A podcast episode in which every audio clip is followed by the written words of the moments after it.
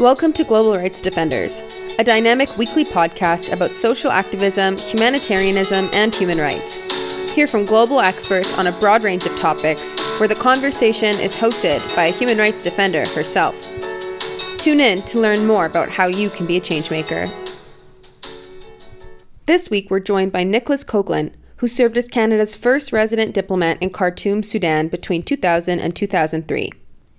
He was the first Canadian ambassador in Juba, the capital of the newly independent South Sudan. Nick and his wife Jenny were awarded the Meritorious Service Cross for their role in the evacuation of Canadian citizens from Juba when the Civil War broke out in 2013.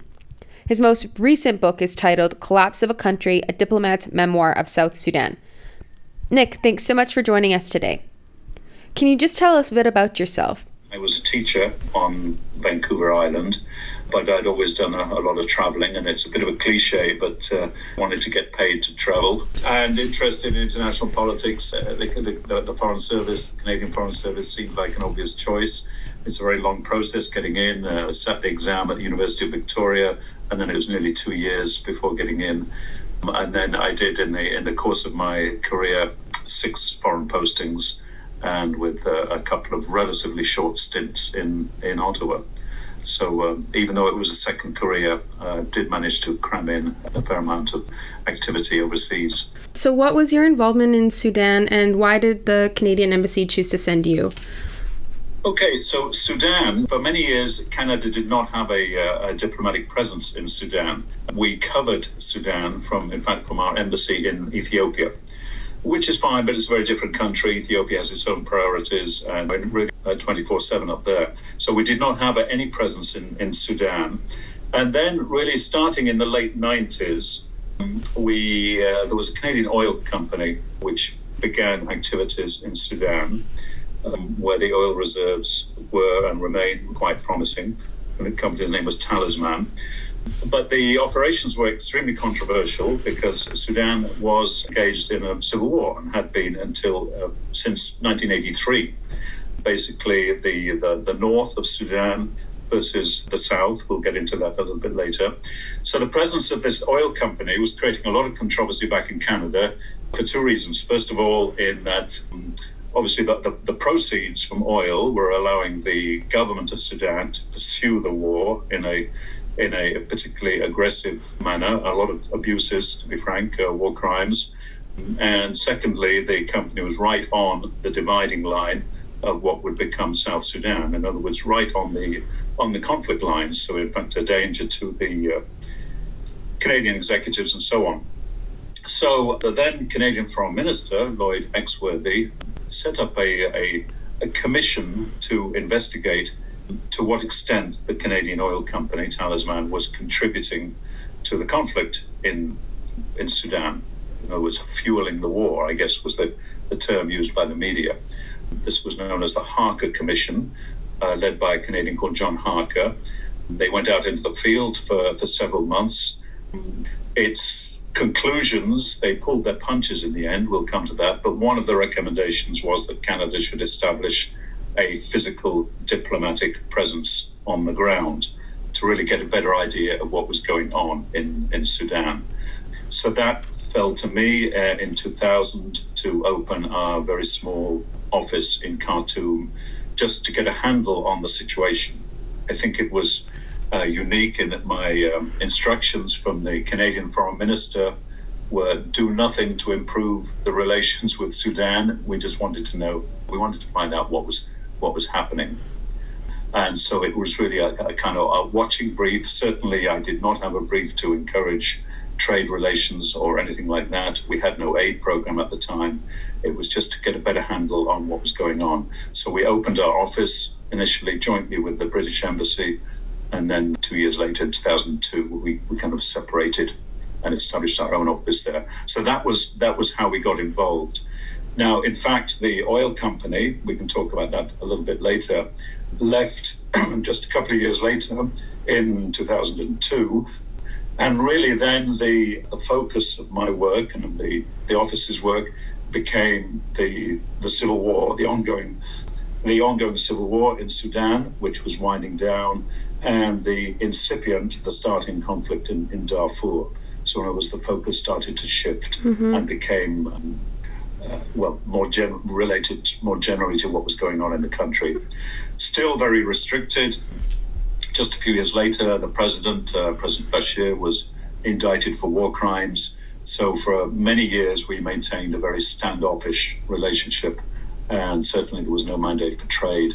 Um, in fact, it took 20 years it was after the fall of Bashir just a couple of years ago that we upgraded the status of the office to to call it a full embassy. Uh, what was going on in Darfur, which really only started towards the end of my, my mandate, 2002, 2003, that's when Darfur started to come up. Mm-hmm. But as uh, Darfur was, uh, has been, I can say, a much more gradual process than, than Rwanda. The, the genocide in Rwanda happened in a relatively in a very short time. Mm-hmm. Uh, in Darfur, it took all of us, I think, a, a, fair amount of time to figure out what was happening. It's a remote part of the country, diplomats were not normally there.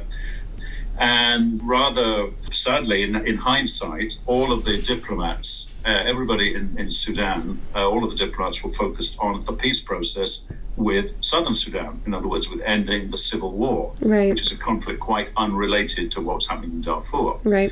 So I, I, well recall that the, the senior, one of the senior UN officials in um, in Khartoum at the time, he was aware of what was happening in Darfur, was was almost literally wringing his hands, but the response from the rest of the diplomats is we can't worry about Darfur. We've got to get this this peace agreement with with southern Sudan signed and delivered. Let's worry about Darfur later, mm-hmm. which in hindsight was a terrible mistake. Mm-hmm. Darfur just rolled on and on and on and possibly um, the death toll is not really known, but possibly up to 500,000 in, in, over the last 15 to 20 years. Mm-hmm. And even now, Darfur is still really uh, unsettled. Mm-hmm. So, why was the political landscape in the South more contentious than in the North? Well, with the South, uh, there, there had long been, um, from, the, from the moment at which Sudan became independent in 1956. Mm-hmm it was a, it was a British and Egyptian joint colony. It had long been known and expected that, that there would be problems with the South. In fact, many in the South had thought that when the British left, the southern part of Sudan would be annexed to East Africa, mm-hmm. to Kenya or Uganda, which were also which also had been British colonies. So there was some surprise when Sudan was left intact with its internal problems. A little bit of history there. The very peculiar arrangement between uh, Britain and Egypt was that basically the British kind of looked after southern Sudan, mm-hmm. which had a lot more in common with Uganda and Kenya, whereas the Egyptians looked after northern Sudan. Now, in, in fact, that uh, South Sudan remained grotesquely underdeveloped. For example, there was only one in 2005, the time of independence or time when the independence process began, there was only one secondary school in all of southern Sudan. So hugely underdeveloped. There were no roads, there was no power system, nothing. Mm, uh, but there had been really a kind of apartheid. It had been hugely underdeveloped. The Southerners knew this, they felt underdeveloped. There was a feeling of difference, a feeling they'd been neglected by the North, and that that manifested itself almost immediately in fighting, in rebellion by the military and fighting, which started almost immediately on independence. So, right from 1956 through to 2005, mm-hmm. with one significant break in the middle, was a state of civil war, mm-hmm. with the South really flexing its muscles, looking for initially a much better deal from Khartoum and then ultimately separation, independence. I think there was only 11 years in between those first two civil wars, and at the time there were over 60 ethnic groups who put aside their differences to fight together so that they could get independence eventually for South Sudan in 2011. Yes, yeah. I mean, you, you, you put your finger on it there. There was there was this interval about ten or twelve years, mm-hmm. a very uneasy peace. It all fell apart because they couldn't make the federal arrangements work. Uh, developments in, in Khartoum, the Khartoum government became more radical, mm-hmm. so so war restarted. But as you said, they put aside their differences to focus on the north, and that, that's a, that's a critical point. I think that was not always well understood right. outside the country the huge differences within southern Sudan. which were to some extent were camouflaged by this this enmity, this opposition with the North. So when ultimately they did get their independence, which was promised in 2005 and mm-hmm. was really became uh, real in 2011, that's when the South began to fall in upon itself what, what we've seen now. But you also touched on uh, an, another really interesting issue there. Officially, throughout the years of the Civil War, the Southern Sudanese were not after independence. They were after what they they wanted a new arrangement. They wanted a more democratic Sudan. They wanted more devolved autonomy. Mm-hmm. It's what the iconic leader of South Sudan, John Garang, called the New Sudan. Now, that really was for Western consumption because most Western, very few Western countries wanted the, to see more more uh, independent countries in Africa. Mm-hmm. The lines have been drawn for better and for worse in colonial times, and the precedent of countries starting to break up, particularly on tribal grounds, was one that the international community has found very, very disconcerting, very worrying. So, for the purpose of the international community, the objective of the uh, the rebellion in the south was always all about autonomy and democracy, not about separation. In reality, the soldiers on the ground were fighting for separation. Yes. Right. Right. Yeah, yeah. The things that they're telling the Western people who consume the Western media is a different story. Yes, I mean the map. You, you will still find the South Sudanese to talk about the map because the, the, the South Sudanese had, had, long expected, as I said, uh, to, to be separate or have some status, possibly attached to East Africa. And then, even following separation, the question of where the border with uh, the rest of Sudan would be was was absolutely critical, and even more critical because that is where the oil fields are. And it, it's still a point of contention. There is one particular area of contention, the the, uh, the large zone known as Abyei, which has its own peacekeeping force, UN peacekeeping force, but there are 10 or 12 other differences on the border. Again, many South Sudanese will tell you with all seriousness that uh, the British have the key and they, they have the map, and it's locked up somewhere in the archives in London or in the University of Durham, which I'm sure is not so, sadly. Right, right. Yeah. Well, you can't blame them though, right? Like an arbitrary line was drawn basically in their country. They they want claim to that. So Yes, it was a very arbitrary line. It was drawn over 100 years ago yeah. in extremely remote territory, probably by some civil servant with a rough pencil on a very rough map, and that was it. Right, right. We talk a lot about, or we've touched a little bit about how the US and international members have shown support in certain ways, but, you know, it's just kind of for show, if we want to call it that. But I know that a lot of Gulf allies have really been supporting the area as well. What do you think the benefit of the Gulf allies would be to provide funding or aid to the Sudanese at this time over having, you know, more Western interests providing those resources?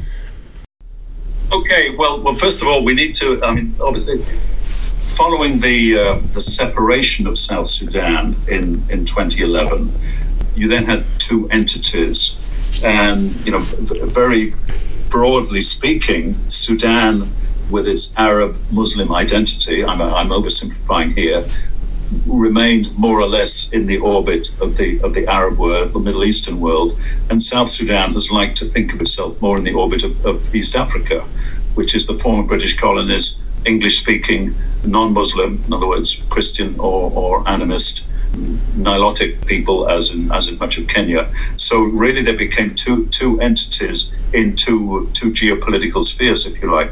Now now Sudan, in particular, Sudan remained under de facto military dictatorship until just just two or three years ago. Right. And the, the military, for their own purposes, essentially to remain in power, maintain very strong contacts with Egypt in particular. See, Egypt is the former colonial master from the north. Egypt has had its uh, had its own quasi coup and uh, run the strongman uh, el-Sisi, and then with the the Gulf Gulf countries and Saudi very complicated politics in there. So Sudan's alliance has shifted a little bit according to what has been going on in the Gulf, but strong alliances with Saudi Arabia and United Arab Emirates. Now, none of these countries are democracies mm-hmm. by, by any means. Mm-hmm. And this has really come to a head quite recently, those, those alliances where it's clear that those three countries in particular, Egypt, the United Arab Emirates, and Saudi Arabia, have tended to support the strong the strong man approach in Sudan. In other words, the military dominance of the of the current transitional regime.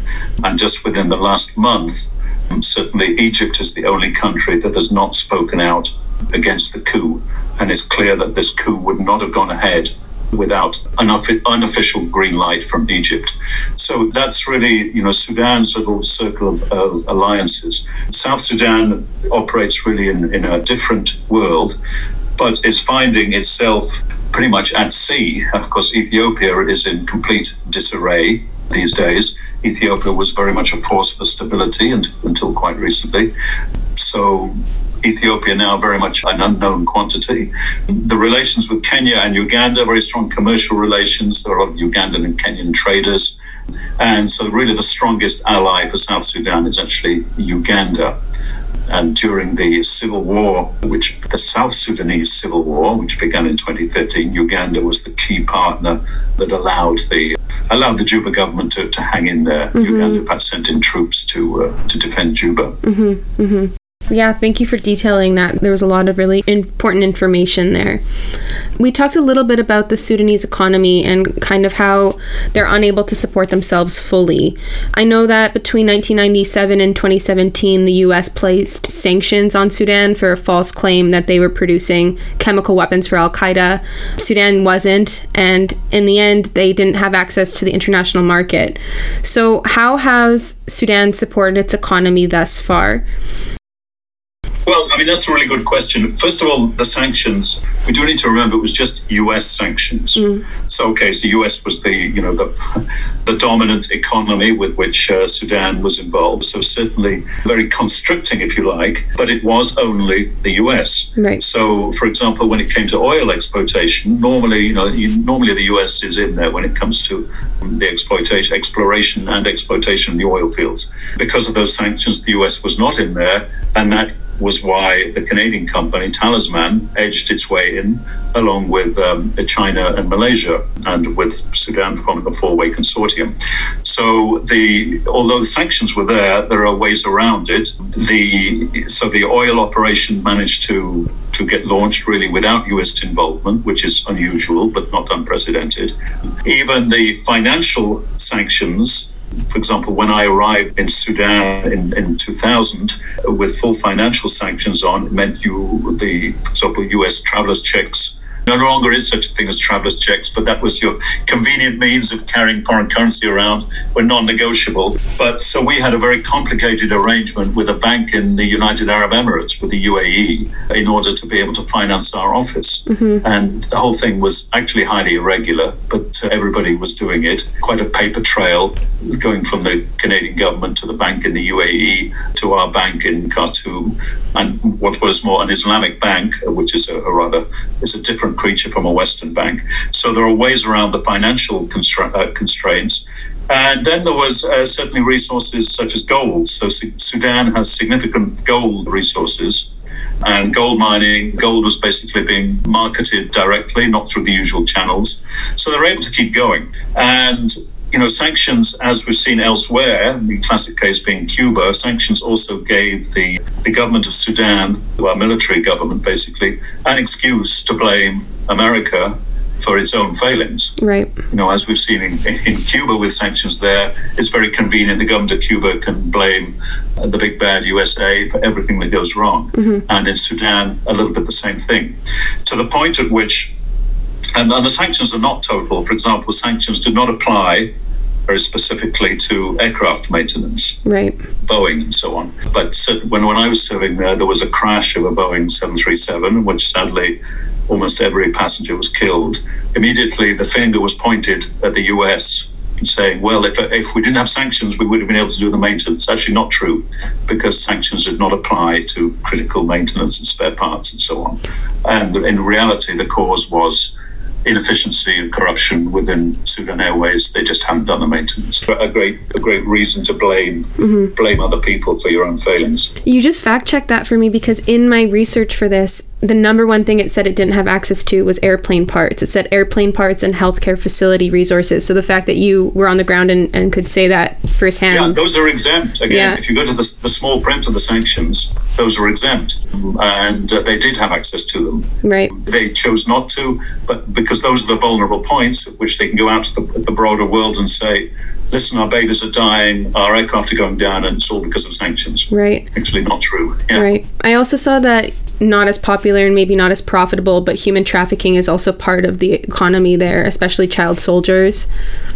Yes, child soldiers. Well, you know, more recently, really semi official, I suppose, Sudan has been supplying mercenaries to the, the conflict in, in Yemen, fighting on the on the side of Saudi Arabia and, and the Emirates in, in quite large numbers. Very little known about it, Right. but certainly many of them are, are child soldiers. There is anecdotal evidence of how many of them are child soldiers and quite heavy losses. So that's been another source of income, really, ever since the the, the, the conflict in Yemen started, uh, you know, a number of years ago. Yeah, child soldiers, and obviously child soldiers. That, that phenomenon remains is, is a very significant phenomenon in South Sudan. Probably more child soldiers in South Sudan than anywhere else in the world. In fact. That's just terrible to hear because even just doing research for this, it one of the articles or videos said that the children have been missing. They can't be found. So to think that they would be sent to a third country or a second country is just terrifying. Yes, and, and in very large numbers. I, it appears, I mean, we're talking hundreds who have, have disappeared and died in, in that conflict in Yemen. Yeah. Yeah, that's Um, terrible. and, you know, and meanwhile, we have quite a different phenomenon of trafficking in that Sudan has, is, is a, uh, a corridor, a route, if you like, for migration through Libya yes. to the Mediterranean Yeah. and, and, up, and up to Europe. Yeah. Libya has a Uh, terrible human trafficking problem. Yeah, and uh, you have, uh, you know, it's it really for various entities and individuals taking cash rake-offs from from every single individual that is that is channeling through Sudan. Right. It's, I mean, it's a controversial point. I mean, this is the, the European Union has, has, has become very aware of this phenomenon, so has actually been for the last several years paying Sudan to uh, maintain detention camps Right. to really to break that immigration. Uh, but the entity responsible or primarily responsible for maintaining those detention camps is what's known in Sudan as the RSF, the Rapid Support Forces, formerly known as the Janjaweed from Darfur. These are vicious, quasi-legal militias uh, responsible over the last 20, 20 years for huge human rights abuses. But they are the entity that is tasked with maintaining these these transit camps. I believe that's the that's the euphemism to break migration with European Union funds. Well, I think European governments have been promoting anti migration policies, where the US government has been promoting military operations because the military is centralized and they can be a point of contact for the US to, to speak with when they need to. Yes, very much so. Well, you know, in a way, you can see why the uh, European Union is, is worried about migration. It's an issue Yeah. that affects the EU much more directly than it affects anybody else. Whereas the US, yes, you put your finger on it. You know, after 9 11, and this was really counterintuitive because there were full sanctions still remaining on Sudan. Intelligence cooperation with Sudan, clandestine intelligence cooperation with Sudan, really became quite quite significant. So you had, on the one hand, quite extensive cooperation between the CIA and the Sudanese authorities, and on the other hand, sanctions come from the State Department. And there's been, uh, you know, a lot of this remains to has not fully come out to light, but there's no question that even while the sanctions were at full strength, Sudan was cooperating with with the US in counterintelligence and everything that initially Al Qaeda, subsequently ISIS, and so on. Right. Right. Yeah, that's uh, crazy to think about. And you also again talked about how the U.S. didn't have anything to do with the oil. Is that what you said? Because in 1999, they someone built an oil pipeline in the Red Sea, and that kind of enabled large-scale development of oil within Sudan.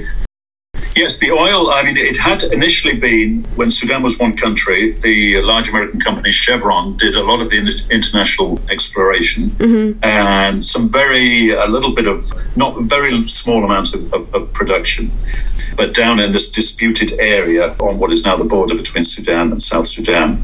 Chevron had a couple of people uh, killed in an attack by um, SPLA, by the Southern rebels. They pulled out, and then you had full American sanctions went on, which would anyway have blocked any American company from, from operating there. Right. And into that vacuum, this is where you had Canadian company Talisman, right. a blue chip uh, Western oil company with very good technological skills to really reopen the operation.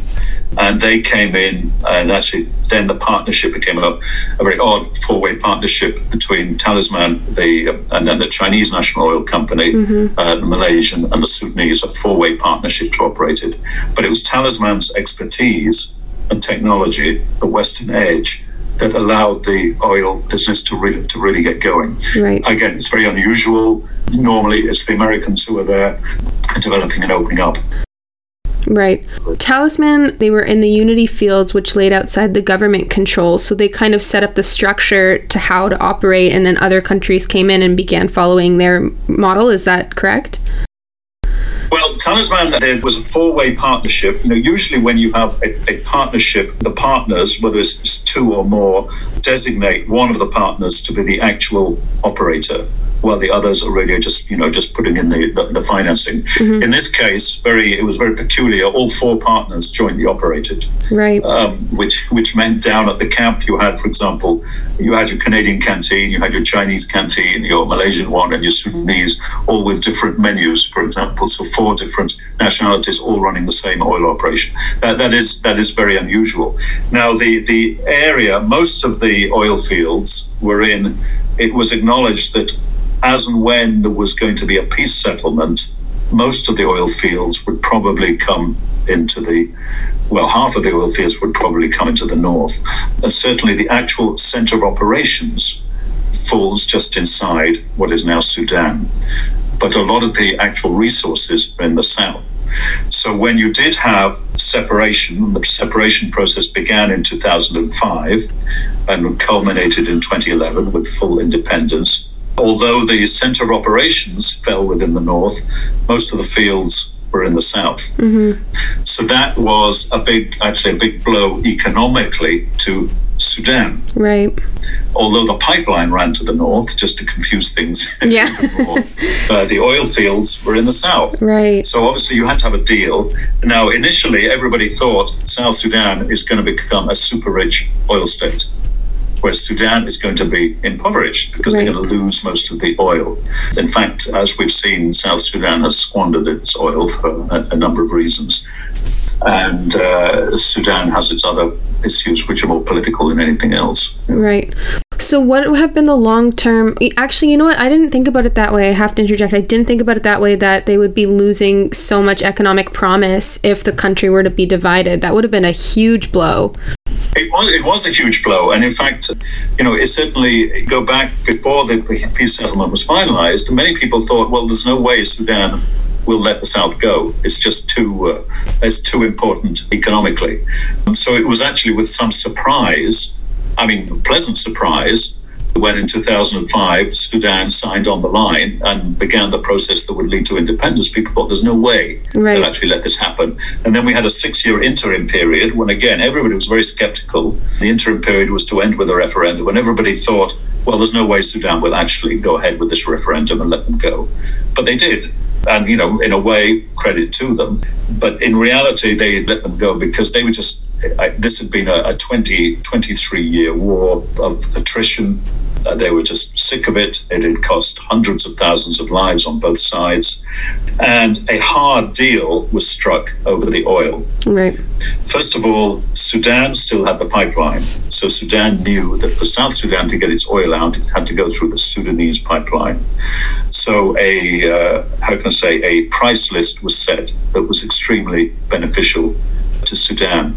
And the transit fees and royalties was set at a fixed rate that had nothing to do with the price of oil.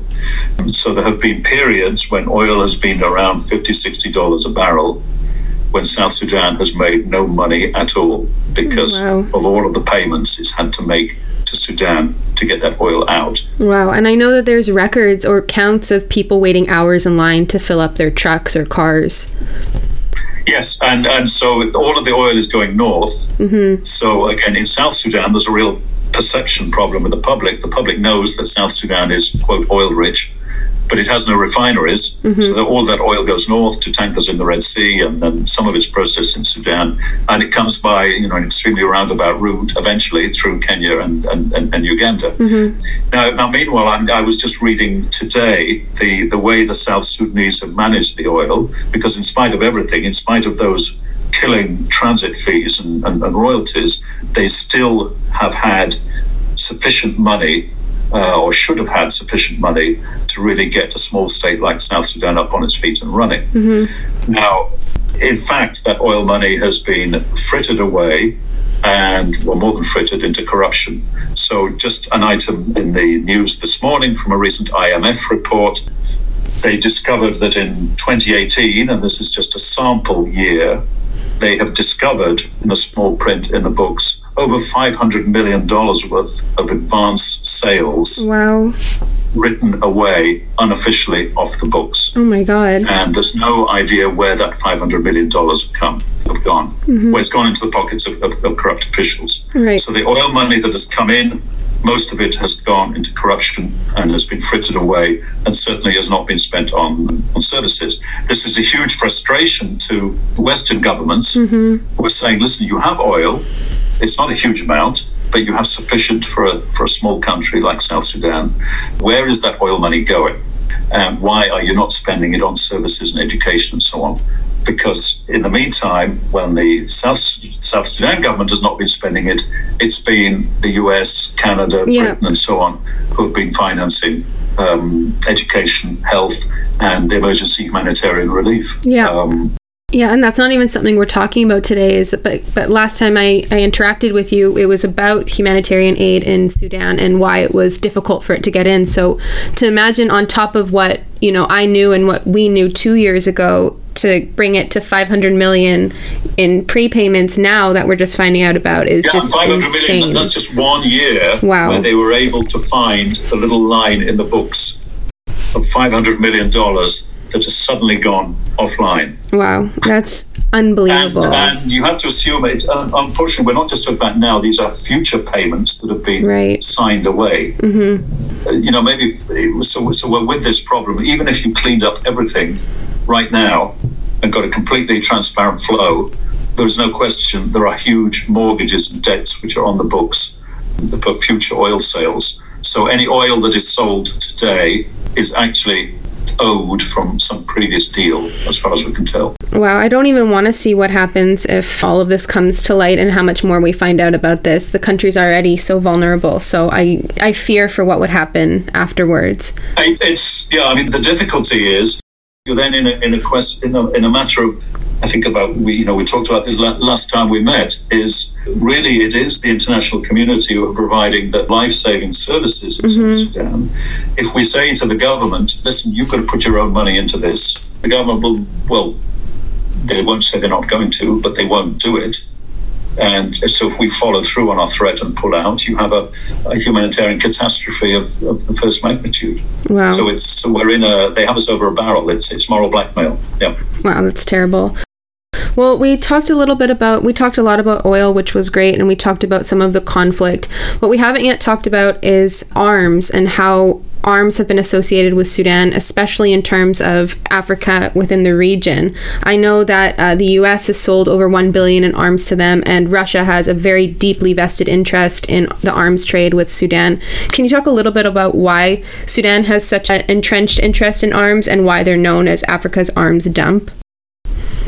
Well, first of all, you're, you're right. So we've had you know nearly 50 years. You had between um, nearly 50 years of, of civil war running up to about 2005, with all parties basically in the market for weapons. A lot of that period was, you know, the Cold War. So South Sudan, in particular, was a was a little bit of a staging point for Cold War warriors with oddly, you know, the CIA, the Chinese, the Russians, all competing to sell weapons into South Sudan or to supply them illegally. So the the, the, the whole area, all of Sudan, became awash in small arms in particular, not just small arms, tanks and so on as well. For uh, really, for most of that period, the US had effectively sided with South Sudan in their rebellion. So there were a lot of clandestine programs of supplying weapons. But in the very complicated way that these things work, that doesn't necessarily mean they were American guns and weapons. Right. It means they were supplying the money for the South Sudanese to buy their weapons, sometimes from US Cold War enemies, whether it be uh, uh, Soviet Union, Russia, or, or, China. So really the whole area has been awash in weapons, uh, particularly small arms. Uh, meanwhile, you have Sudan itself has a significantly arms fabrication industry. The military, very dominant. Basically, the military has run the government for most of Sudan's life and very involved in arms production themselves. So you're right, it's a huge lake of, of small arms that just move around. Mm-hmm. Periodically, there are you know attempts at disarmament operations. In South Sudan, uh, a purge will be made. They're going to go into a number of villages population going to be disarmed. There are so many weapons around that what people do is they simply hand in their second or third least the most most serviceable weapon and keep a couple more under the bed and then those weapons are not destroyed they end up just circulating around right so really it's an absolute nightmare so having an arms embargo which there is and I think it's the right thing to have but it's actually a very limited effect because mm-hmm. there are so many weapons still in circulation. And then, meanwhile, you have again there is a there is a UN embargo, arms embargo on mm-hmm. both countries. case of South Sudan, Uganda flagrantly violates that. In other words, Uganda buys weapons on the international market, including helicopters, armed helicopters, and uh, resells them to South Sudan on a clandestine bilateral mm-hmm. basis. It's hardly secret, unfortunately. Mm-hmm. Um, so the, the arms embargo is, is extremely porous. Uh, there's basically no enforcement. But the other side of that as well is the political lack of enforcement because I know Russia and China will block any sanctions that is intended to put on that such an embargo as well.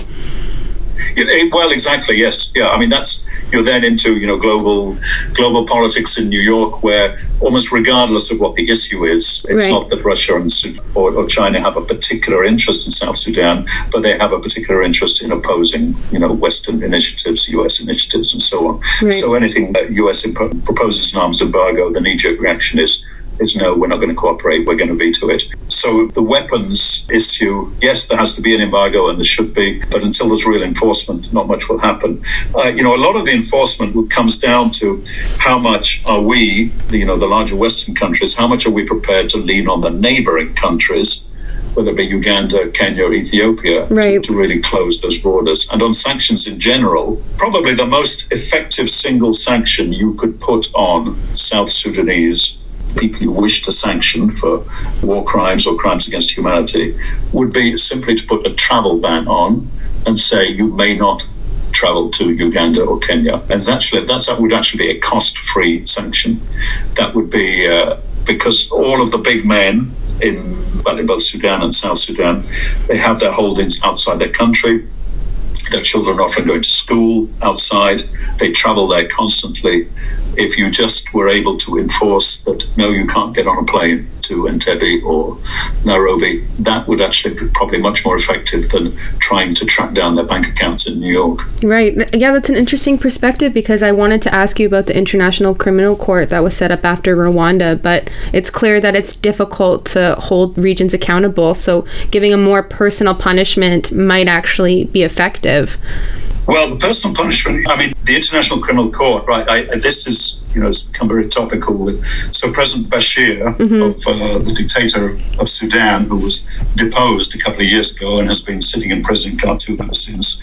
So he was indicted on a number of charges, actually 11 charges of war crimes crimes against humanity and genocide mm-hmm. in the case of Darfur. And now, until two or three years ago, nobody really thought that these ch- charges had a chance of prospering. He was still in office.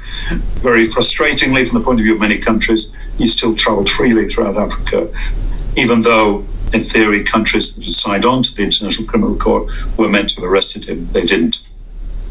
Right now, there is some hope. He's sitting in prison. Was deposed in a coup two or three years ago. Yeah. But nevertheless, the uh, the military who are still part of the governing arrangement in Sudan have very strong ties to Bashir. And there's no question that they fear if he is taken to The Hague to face those charges. They will, will be as well, right? Yeah. He will finger a lot of them. So it is right. not in their interest to release him. So even though it was a popular call in the Sudan revolution two years ago, Bashir must face justice. I, I think it's uh, sadly it is quite unlikely the military will hand him over, and even the civilians who share power have just in the last month, of course, been cowed by the military, intimidated, and basically the message has been if you step out of line, we will step in again and take over completely. Right. So even though you now, as of just last week, you have a civilian prime minister back in office. Mm-hmm. I would doubt very much that he will be prepared to hand Bashir over. And then the bigger issue is nobody in the region wants to see a dictate a, one of their fellows however odious that person may be, wants to see them uh, taken off to Europe uh, to face justice. Too many of them have too much to lose themselves. I mean, we um, could draw parallels as well with the United States and Trump because they don't want to jail a president, a U.S. president. What kind of message would that send to the international community? Well, yeah, yeah. I, I mean, I, I think in in the case of it's it's often alleged, you know, from Africa, it will say, well, how come the ICC only goes after African leaders? Right. It is true that nearly all of the, how can I say, the VIPs that have been indicted by the International Criminal Court are African. Having said that, nearly all of those were actually referred by African governments. Mm. So it's it's a little disingenuous to say that the ICC is entirely anti-African. Mm-hmm. I, I, think I believe there are eleven major cases before the ICC, all involving African heads of state or ex-heads of state. Mm-hmm. Of those, eight were referred by African countries themselves. The ICC, in case of Bashir, he was uh, that is a result of a United Nations Security Council vote that he should be indicted. Interestingly, that vote went through with the support at the time of Russia and, and China and of the US, which is actually not a signatory of the ICC. And the other major African indictee was a result of the Kenyan elections of about 10 years ago, and that has been dropped. So to say it's anti African is not really, it, I agree, the perception is that way, and certainly all of those charged are African, but nearly all of those were referred by African governments. Interesting. You talked a little bit about relying on neighboring countries. But seeing as neighboring countries are in their own pursuit of civil, you know, unrest, do you think it's possible to lean on those countries? Like Ethiopia, for instance, has 60,000 who fled into the Sudanese borders and we're witnessing a collapse. We've also seen half a dozen other countries where their democracies are backsliding Chad with military transition, Niger, Mali, Guinea, Ethiopia, and Tunisia. So, what can we, how can you, how can you strengthen that area? Oh, that, that, I mean, that, that's that's hugely challenging. You know, in, in, in the case of, of Sudan, of seeing what we can do to, well, first of all, I, you know, I should say I don't think any of us should be in the business of, of by us, I mean the international community, we should not be in the business of regime change here. Right. Uh, really, what happens in Sudan is principally up to the people of Sudan, and that's how it how it should be. Right. You know, it, it appears, and there's every reason to believe that the people of Sudan have had enough of military government. Mm. Uh, they do not wish to see, they do not wish to be ruled in that way. Fine. The obstacle to that objective, one of the principal obstacles appears to be, in this case, Egypt. Uh, Egypt is a de facto military dictatorship, maybe a relatively benign one. el-Sisi has legitimized himself with elections, but really, you know, he came to power as, as, a, as a general, as a military man, what he called a rectification of the Egyptian, the, the Egyptian version of the Arab Spring. In other words, the military coming in to change the course to suit their own interests. So, and so Egypt is in fact the key here because there's no question Egypt has winked or given the nod to the Sudanese generals to tighten up. Now, you then come into okay, so to what extent can the West in particular the US, because you know the US relationship with Egypt is huge in terms of military support, just um, uh, it, the US, and but then you're into Middle Eastern politics. Right. The US wants, above all, a stable Egypt. it's you know whether the Egypt is democratic or whether that government reflects the will of its people is less important to the US than the fact of its stability. And so if they've decided el-Sisi is their man and he represents stability and this all comes into the what's the balance of power in the Middle East, then the US is uh, in a its its its ability to lean on el-Sisi is is limited right. because it's a game of bluff. They will not withdraw their support from the Egyptian regime, and the Egyptian regime knows that. As for Ethiopia, there's frankly there's no government that one could even interact with at, at, this time. Normally, yes, it would be influential, but as we know, that's in a full state of full civil war and apparently about to collapse. It seems that, yeah, I mean, what's happening in Ethiopia is just terrible. And as we were talking a little earlier, we saw Abiy Ahmed go, or talking about going to lead his people into the war himself to be a commander. So what's just happening there is just crazy. But in Egypt, it seems that, um, you know, Egypt, the UAE, Qatar, Saudi, they all want to reinstate monarchies, or if not monarchies, they just want they just want control of the region in general. So I wonder what that would look like if they were to be successful with with their allied countries to gain that kind of power over the area. Well, again, I mean, you know, you, you look at, at Saudi Arabia. I, frankly, you know, what more repellent regime is there? Literally, what yeah. More anti-democratic regime yeah. is there? once they can get away with the blatant murder of Khashoggi and, uh, and, and other abuses and so on, and yet they continue to enjoy de facto Western support right. um, for absolutely uh, cynical realpolitik, whether it be oil, the geopolitics. Uh, everybody's against Iran, therefore you have to be pro Saudi Arabia because Saudi Arabia is the main bulwark against against Iran. So all of this, you know, once you're into this geopolitics, you've gone a long way from what's actually happening in, in Sudan or South Sudan. And those become very, very small interests in comparison to the perceived larger interests of, of the West and of the US in particular right. um, in the region when they're moving the jigsaw, the pieces of the jigsaw around on the board. Right. Do you think that it would be possible for Sudan to have a civilian controlled government, seeing as there's been such a, uh, a fight for power over the last few years? I think you know what what happened um, two years, three years ago in Sudan. I mean, just just just to recap, almost exactly three years ago in December 2018, you had rioting and demonstrations began, initially sparked by something so mundane as the price of bread, and that turned into growing and more massive mobilizations against the government in general, the military dominated government. And this was a phenomenon we'd seen 10 or 12 years ago, the so called Arab Spring, where protests begin for often economic reasons, not particularly political, and then morph into generalized discontent against the, the uh, autocratic regimes. So, in, what happened in Sudan was that, that mobilization, which was very, very impressive and uh, um, rather odd in a way because there was no individual leadership. It was led by these rather funny sounding organizations like the Sudan Professionals Association and Sudanese Translators for Change. There was trade union organizations. There were no no great personalities leading this revolution. A lot of women, again, it's counterintuitive in this very conservative part of the world, but women were quite literally at front lines. Remember, there was an iconic woman on the really on the barricades. So really, uh, just a very inspiring moment of people power, pushing and and it it led to the, you know, the, certainly the downfall of the then dictator Omar al-Bashir. But what then happened was, in a way, the, the you know the revolution it didn't quite go far enough. It was forestalled.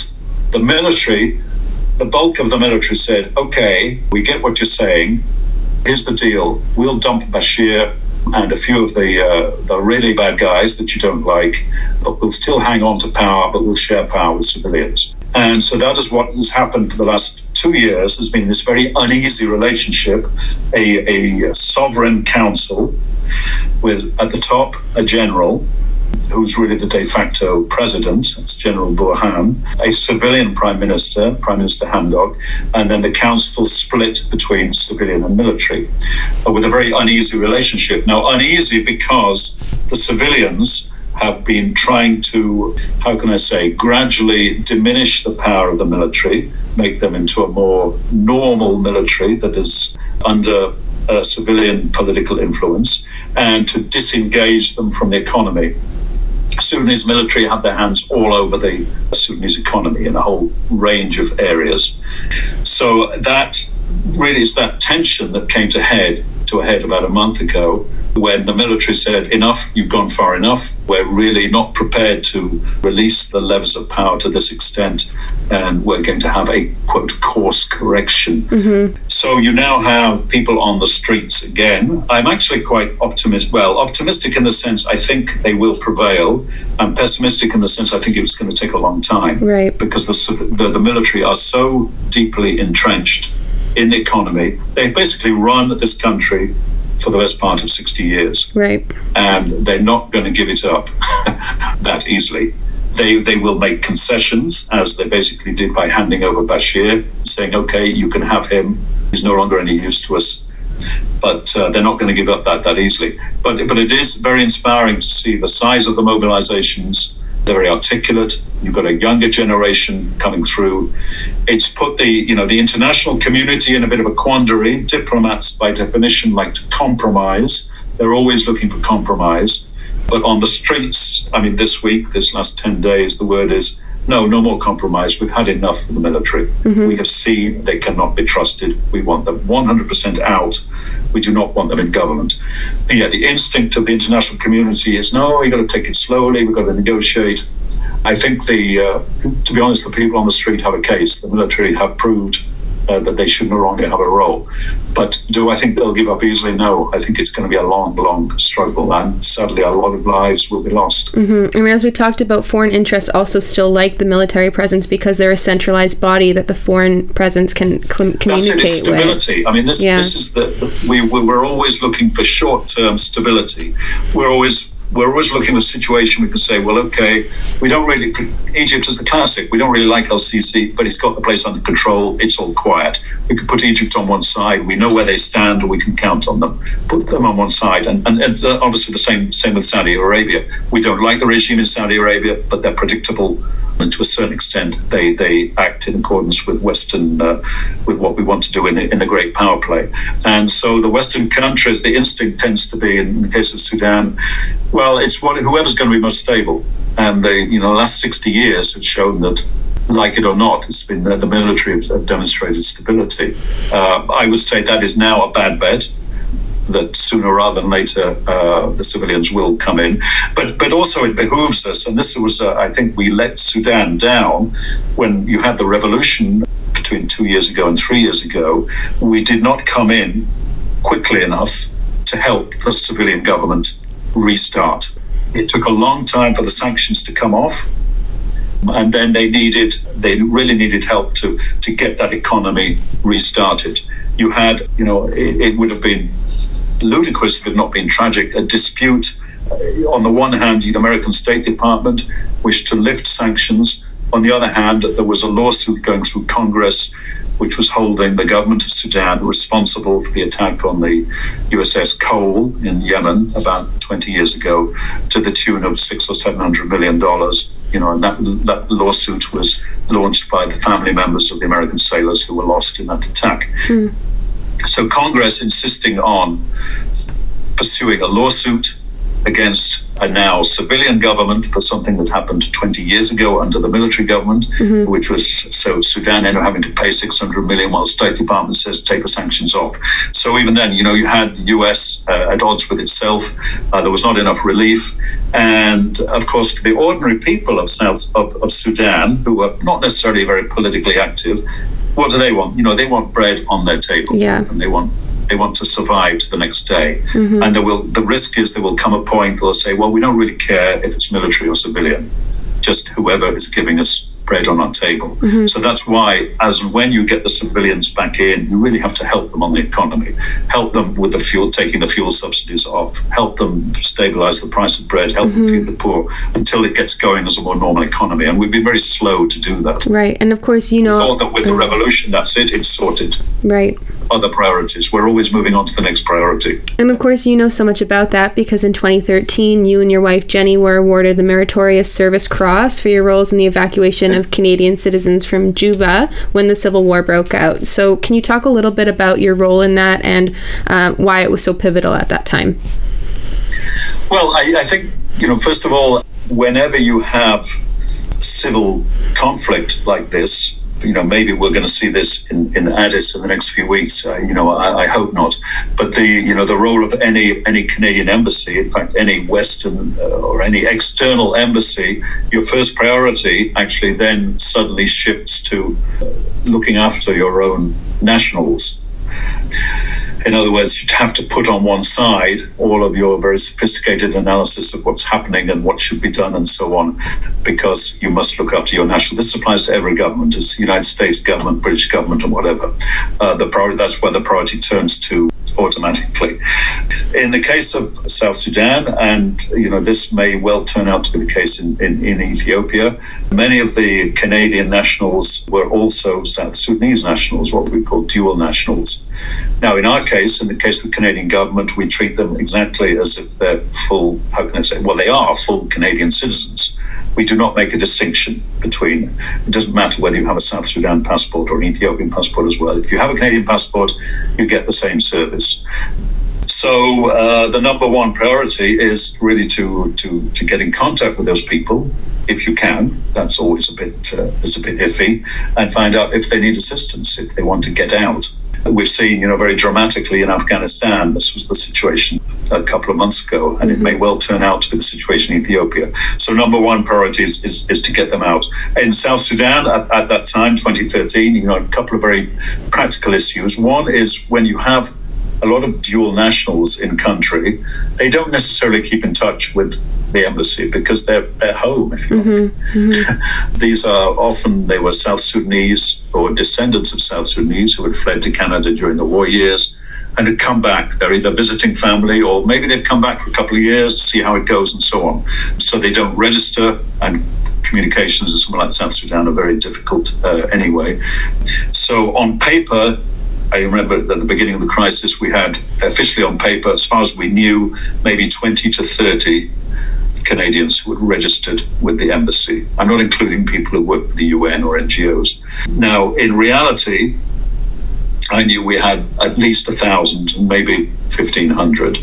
But why would they register? They feel as though they're at home until suddenly all of the action starts, and then you're trying to find them. So that was the initial challenge: is you know, is getting in touch with who needs help mm-hmm. in a civil war situation in Juba, where there's you can't move around and the communications are down sadly, again, when you have a conflict situation like this, it was quite sudden. We didn't know initially what was going on. What was what was, was initially it was one side of the army falling against the other side of the army, uh, the Dinka element against the Nuer element, which sparked the, the, the, broader civil war. But that was not immediately evident what was going on. It became evident during the evacuation because nearly all of the Canadians who contacted us were of one ethnicity, the Nuer ethnicity, which was the, uh, the, the half that had been attacked by the, the dominant half, the Dinka, the Dinka half, if you like. And again, even that as an outsider, not immediately evident, the Dinka and Nuer are, they can sometimes be distinguished by their facial markings which is a ritual scarring on the on the forehead. And it struck me very early on that it seemed to me nearly all of the Canadians we were evacuating were Nuer. And, and in fact, that was so. So they were being targeted by the Dinka. So it was, you know, incidentally a bit of an insight into into what was going on. Mm-hmm. Mm-hmm. I'm yeah. I just I can't stop thinking about the parallels again between Rwanda about how they didn't want to admit that something was happening, and then of course your colleague or someone that you know because I know he did the foreword to your book, Romeo Dallaire, wrote about. Yeah, very, very much so. I mean, I, I won't say South Sudan. It has not been on the scale of Rwanda but there were there were there were moments and you know little glimpses. I, I mentioned in the book uh, a rather surreal moment where early on, I think it was like the first day or second day of the crisis in Juba, where there is you know full, really a civil war going on in Juba. You can hear gunfire, you can hear tanks moving around, and we were called away to a very odd briefing at the foreign ministry, where in between all of the noise of the tanks and the machine gun fire, the foreign minister was assuring us everything was fine, but you couldn't even hear him over the, wow, the noise of nice. the guns. That's crazy. So when you come back home after an hour and a half or two hours of the briefing, and there, right at the doorway, at the gate of a little courtyard where the embassy was, there's a dead body lying there, which had not been there when we left we stop, I, I get out, I have a look, and there's somebody leaning over the fence. And I say, Well, what happened here? And the guy, he, the, the, the person leaning over the fence says, basically says, lift up his cap. And I, so I lifted up the cap, and there you could see the ritual scarring, which means he's Nuer. Mm-hmm. And uh, he explained what had happened. This man had just been walking along the street. There had been an army jeep came the other way there was an exchange of words, maybe 10 seconds, and then they just shot him, shot him dead through the forehead because he wasn't aware. They right. verified his his ethnicity and shot him there and then because of that. Right. And we saw this happening again and again. It happened to some extent on the other side. You had, you know, you had counter propaganda on a, on an ethnic basis. I think it, it's all relative. It, it, it, did not reach the extent of Rwanda. Mm-hmm some of that, and I think uh, General Dallaire was, when he visited South Sudan, in a way happy to see this, although the UN has been, you know, much criticized in many areas in, in, in, South Sudan. One of the, I think, an action which saved hundreds of thousands of lives in South Sudan was when the civil war broke out in 2013. Basically, they opened their gates mm-hmm. in all of their compounds which are logistics compounds. Basically, they opened their gates to anybody who was looking for safety. And so within the space of a few days, you had 200,000 people fled into those UN compounds, right. just looking for, for safety. Right. They were almost exclusively Nuer initially. As the conflict developed, you then had counterattacks where Nuer were counterattacking and Dinka coming in, but that saved, there's no question that saved a huge number of lives. Mm-hmm. The, the problem is they then became an almost permanent establishment mm-hmm. because uh, they, not only were they given security but basic humanitarian needs and so on. So it's now very, even though you have relative stability in South Sudan, and I emphasize the word relative, those uh, sites are now an almost permanent fixture. Right. Uh, but certainly D- Dallaire felt that if he had had the ability to do that in Rwanda, in other words, to open his gates and accept civilians, things possibly would have been different, or at least they would not have been as bad as uh, as they turned out to be. Yeah, because General Dallaire couldn't even get printing paper, if I remember correctly. He couldn't even get resources such as printing paper from head office. So to have hundreds of people coming in is a big deal. Yes, I, I, I, well, I mean, his force was very small, right? Um, and he was given these these instructions from New York, which were, uh, you know, in hindsight. Uh, no question, they were the wrong instructions. They were absolutely morally wrong. And interestingly, the, the head of DPKO, the Department of Peacekeeping Operations in New York at the time, was Kofi Annan. Was mm. before he was Secretary General.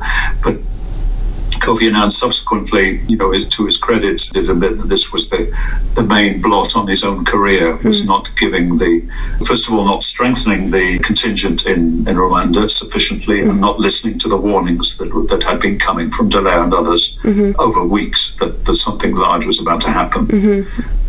I think in the case of South Sudan, there had been some warnings, and then when it happened, there was this greater disposition to, to open the gates and and try to uh, to avoid a, a repetition, which I think largely they did. Yes. Yeah, that's good to hear. And something that you also touched a little bit on, you spoke a little bit about counter propaganda under a military regime, but we haven't really talked about what propaganda did during the military regimes that have led Sudan. The Dinka and the Nuer is a huge issue, and it it enticed civilians to get involved as well. As you said, someone that was clearly Nuer was shot by men driving by in a truck. So it became a hunt, a, a witch hunt. Yeah, very much so. Uh, tribalism it's uh, it's a very it's a very sensitive subject in, in South Sudan, as it is in neighbouring countries, that is in Uganda and uh, and Kenya, where even where for example Kenya, for example, politics is largely tribal. Mm-hmm. It is not overt, and you will find nothing official about it. But people basically vote on tribal lines. In, in South Sudan, it's, it's very much the same. There are well maybe 50, 60 different ethnicities, but with two dominant ones, Dinka and Nuer. Now, everything official, every government, every uh, government person, everybody in a position of influence will say we are not tribal. And, and it's very difficult as an outsider to even say, well, it sure looks to me like a tribal. Right. Because, and, and there are exceptions. For example, you know, in government in South Sudan, at the, when the time all of this broke out, there are Nuer figures in government, no question they, but really, to be honest, the exceptions that prove the rule. And when it comes down to it, yes, people's loyalties appear sadly to be tribal. I think the, the better educated and they, you know, the promise, the promising politicians and the promising young people are the ones who insist we have to get over this tribalism. But it's so deeply rooted. And you know, let's not be hypocritical here. You know, in the in the so-called Western world, the conflict in whatever you want to call it, in Northern Ireland, which has been going on for three, four hundred years. Mm-hmm. Catholic versus Protestant is, is basically tribal. Right. You know, you, you belong to the Catholic tribe or you belong to the Protestant tribe. Mm-hmm. It's not really about religion, it's about tribe. And that is in a highly developed Western democracy. You are born into a Catholic family, you're born into a Protestant family. It has nothing to do with whether you go to church or your exact religious beliefs. Mm-hmm it's tribal. It's going to take a long time to get through that. You know, and of course, Ethiopia is federal. It's ethnic federalism you know, what, what has kind of maintained a stability until quite recently is recognition of all of the different ethnic differences. So each pocket is given, each ethnic pocket is given its own influence and its own power. Mm-hmm. Now, but that, I, and you can, I think you can do that for a while, but it's a very delicate balancing operation. And of course, now it, it, it's all gone wrong. Mm-hmm. So, you know, it had long been thought in South Sudan that uh, an example for South Sudan would be Ethiopia. In other words, really go very, very, you know, delegate all of your powers and, and make this into an ethnic federation. So, little pockets of local power and a very weak central government.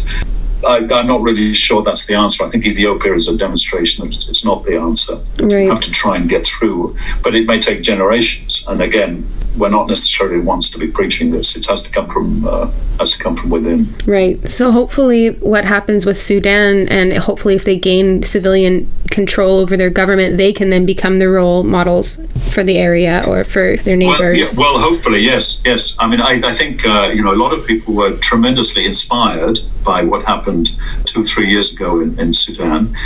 Uh, and now we're now seeing, you know, we're seeing massive mobilizations on the street. But again, it's we need to be careful not to say get out on the street and demonstrate. To begin with, that's to put your life at risk. Right. Who, who are we to say what they should be doing? Right. I, I, I, think you know it's it's our role in the international community, and this is what I hear from my own contacts within Sudan: is please amplify what's going on, make it known, but it's not our role really to take sides, except to I think it's fair enough to say that the will of the people should be respected, but it's not for us to say what the will of the people is. Right. And the will is not necessarily unified. You know, we have to be clear that in, in Sudan, the civilians are not 100% unified. So right now, you have the prime minister has come back in. It's very controversial. A lot yeah. of people are saying he's betrayed the revolution. Right. He says, "Well, I've come in to stop bloodshed." Okay, that's you know that's a defensible position. But do they all speak with one voice? No. So we have to be a little bit careful about preaching to people about what they should do. Mm-hmm. But no, in South Sudan, the same thing. There's only so much we can do as external actors. Sudan, South Sudan's fate will depend on the the ability of its people and the will of its people to demand better things mm-hmm. of their own government. Mm-hmm that means we, you know, we can help around the edges a little bit. We can support here, we can oppose there. But in essence, you know, for South Sudan to get on its feet and become a truly sustainable country, it's going to be up to the South Sudanese. Right. We can't we can't tell them get out on the street and change your government. Right. It's, they may be dangerous. There may not be enough of them, and you know, who are we to say who should be in government and who shouldn't? Right. So, on the one hand, we need to be amplifying and trying to explain. On the other hand, we need to be stepping back and not trying to dictate what, what, will, what will happen. And in theme with not telling people what to do or in countries what to do, how can the international community support Sudan without, you know, overstepping?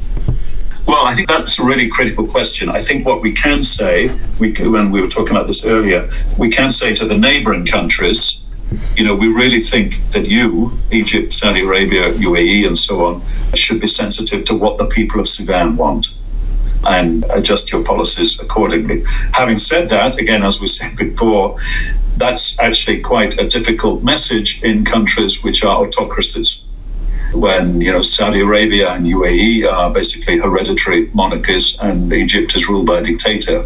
These are not countries where listening to the will of the people is a message that is particularly welcome to them. right. But I think that's you know that's one message that has has to go through. I think we can support by when you know when there are egregious abuses uncontested abuses of human rights, war crimes, crimes against humanity, targeted sanctions, and by targeted, I mean that that means sanctioning an individual in such a way that either they can't travel, their assets are seized, or whatever, and making them liable as and when they step outside the borders to, to prosecution of some sort. You've got to find a sanction in the case of South Sudan that does not affect ordinary people. Withdrawing aid, I think, is not necessarily the right thing to do. In the case of Sudan, an immediate instinct of the US has been that they've suspended a $700 million program, which is feeding the poor. Well, you know, the rationale is by withdrawing that, you will increase pressure on the government.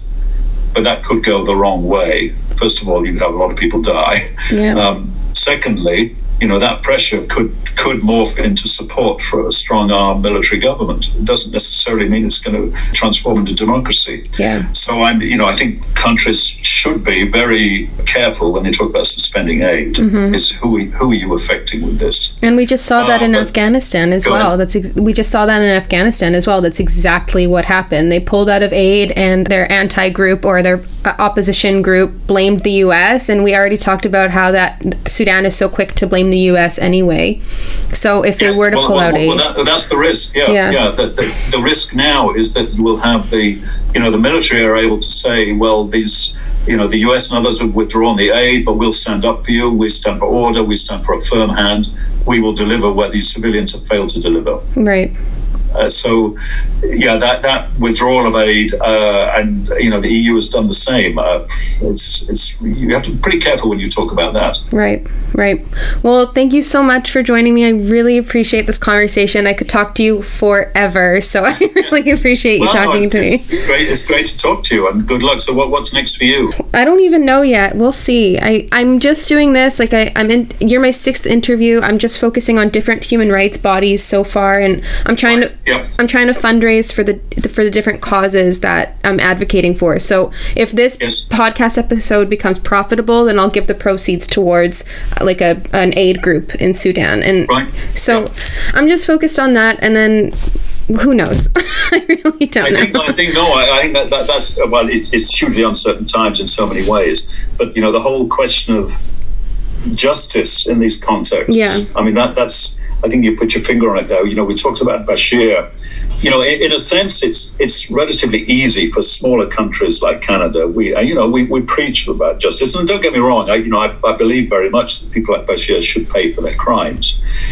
But you know, in the case of South Sudan, where over the years we've had a lot of discussions about you know all of the abuses that occurred, not just in the, in the civil war that started in 2013, but in the old, you know, in the in the real Sudan civil war, accountability, and you know, the, the line is that there will not be the country will not really progress until there is accountability for the mm-hmm. abuses that have occurred, mm-hmm. and and I believe strongly in that. Nevertheless, you will never get 100% accountability. Mm-hmm. If you had 100% accountability for the abuses in, in South Sudan, you'd have half a million people in prison. Right. Okay, so you have to go for you know it's it's uh, it's a compromise. You then come to the question: Okay, what are the big guys? You know, shouldn't they be the ones to pay the price? And in principle, yes. You know, Bashir is the big guy responsible for Darfur, and on paper he will pay the price. We'll see. But uh, in in South Sudan, it's the two big guys, President Kiir and Riek Machar. Nevertheless, the pragmatists will say, okay, let's say in an ideal world, you could ship them out tomorrow to The Hague, put them on trial. What happens in South Sudan? And the scenario is possibly collapse into civil war again. so eh, the justice, there's always this argument of the desta- of, of whether justice also destabilizes, and you have a, a real philosophical discussion there, which is ongoing between the, the purists who say there have to be justice the country to move ahead mm-hmm. for uh, accounts to be settled. Uh, others who say we have to be realistic and play power politics. You know, South Africa is a case that's often put up there as the you know the Truth and uh, Reconciliation Commission of what South Africa's the, the process they went through after apartheid, uh, where essentially the deal was if you had been involved in abuses, as long as you put your hand up and said I was involved and, and detailed it and confessed to it, you would not be liable for for prison time or anything like that. And, and I think that was a very, uh, many ways, an inspiring process. Uh, having said that, all of those who put their hands up have been the, you know, the oppressors, the whites, right. if you like. Yeah. There were abuses on the other side. There's right. no question. You had in South Africa, you know, a, a scenario which essentially one side won. I mean, they're the right side. Don't get me wrong. The right side won. Uh, the side of pluralism and, and, and democracy and and the, the, the, black majority. So they won. But in South Sudan and many other cases, you do not have a clear clear victor. In South Sudan, the bad guys are still in office. Mm-hmm. So why would they go through any kind of accountability process? Right. It's to shoot themselves in the foot. Right. I just get so you know I just get so bothered with we're talking about the the politics of it all, so the top players, but the people who suffer from it are the ones that just pull pull my interest, pull my heart because they're caught in this fight that they don't have any control over. And well, well, well totally, yeah. yes, yeah. I mean, it's it, and it is it's you know we, we talk mockingly about that you know the big men in Africa. It is right. you know the big men who, who pull the strings of tribalism, but then we're into you know also the geopolitics we talked about. Mm. You know how is it that we're all um, all nice and friendly with Saudi Arabia and, and, and Egypt and UAE, which are, are repellent autocracies. Right. Yeah. A national interest. Yeah. And then you think about the Nuremberg trials as well, in that they were they had a trial I think even four years ago where they took like a 92 year old man and tried to give him a charge. I so, you know, I well, don't. again, I mean, this was I mean, Nuremberg is is the you know the the forerunner of the International Criminal Court, right? And in many ways, you know, Nuremberg you know, a lot of positive things, but it was justice of the victors. Yeah, right. Um, certainly, those who paid the price were horrible people. There's no question. And what they did was absolutely horrendous. But uh, of course, there was no discussion of the bombing of Dresden or. Uh, you know, other, other abuses on the outlet. There's always abuses on two sides, but right. it's the it's the victor's justice which carries the day. Right. So, what will you and as, Jenny? As it, oh, as it has done in South Africa. Yeah. So, what will you and Jenny do next? What's the big plan? Yeah. well, it's I, I find just everything's in you know limbo with this COVID. We'll see. You know, we'll see whether the uh, everyone thinks we're through it, but we're not. The statistics don't seem to say we're, we're through it. We'll we'll, we'll see. Mm-hmm. Um, but it just, as you know, it just changes every everything you do and every every way in business. I, I I think maybe all of us are in limbo and we just need to start focusing on the future again. I haven't really yet, I have to confess. Mm-hmm. Yeah. I get that. Yeah. Do you think there's any sailing trips in your future?